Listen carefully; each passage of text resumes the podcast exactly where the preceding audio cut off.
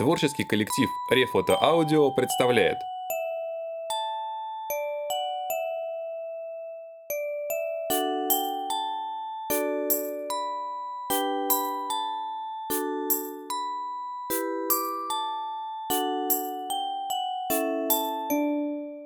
Кошки. Кто они? Елена Чилингир. Консистенция котов. Коты бывают твердые, жидкие и газообразные. Твердый кот вспрыгнет на человека и топчется по нему острыми лапами. Жидкого кота нельзя поймать, он утекает между пальцев. Газообразный кот занимает место больше, чем есть в квартире, еще и в окна высовывается. Дуальная природа котов. Коты могут становиться то волной, то частицей. Временами они размазываются по пространству, оказываясь одновременно в каждой точке и реагируя на все, что движется. А временами сворачиваются в плотную меховую частицу, полностью уходя в себя вместе с носом, лапами и хвостом. Счетность котов. Целых чисел в природе нет. Доказательство? Возьмем кота.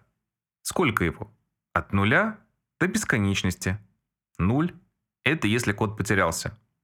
Около нуля, когда он гуляет, вроде и есть кот, а в то же время его нигде нет. Примерно единица, когда он спит, его можно потрогать и убедиться в нем. Больше единицы, когда он бродит. Смотришь, сидит кот. Смотришь в другую сторону, там еще один кот. Бесконечность, когда он носится, куда ни глянь, кругом коты. Такое простое, казалось бы, существо, а совершенно не поддается счету. Сущность котов. Один и тот же кот может принимать совершенно разные облики.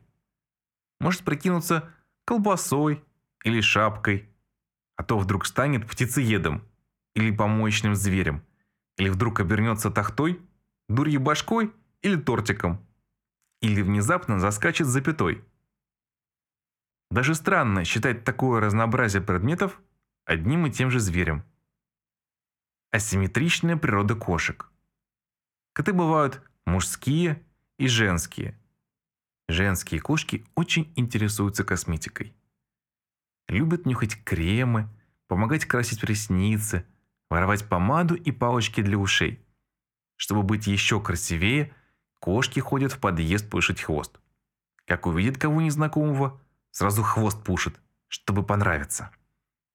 Мужские коты любят играть в лошадки, гонять мяч и бессмысленно таращиться со шкафа, как будто первый раз тебя видят. Коты любят помогать хозяевам. Особенно они любят помогать и есть колбасу и смотреть телевизор. Несмотря на асимметричную природу, кошки и коты дружат, когда не дерутся. 10 минут носятся галопом, потом внезапно ложатся спать, превращаясь в разноцветный меховой коврик. При этом светлая кошка и темный кот могут качественно изобразить инь и ян. Эмпирические исследования. Проведем эксперимент. Возьмем, к примеру, кошку. Результат – 30-минутное выпадение из жизни. Ну как можно отказать в ласке доверчивому рылочащему существу? Вывод – кошки – прекрасное оправдание собственной лени. Возьмем кота. Результат. Руки исцарапаны. Кот бессмысленно таращится со шкафа. Вывод. В следующий раз надеть перчатки. Вырастить себе кота. Кота можно вырастить практически из ничего.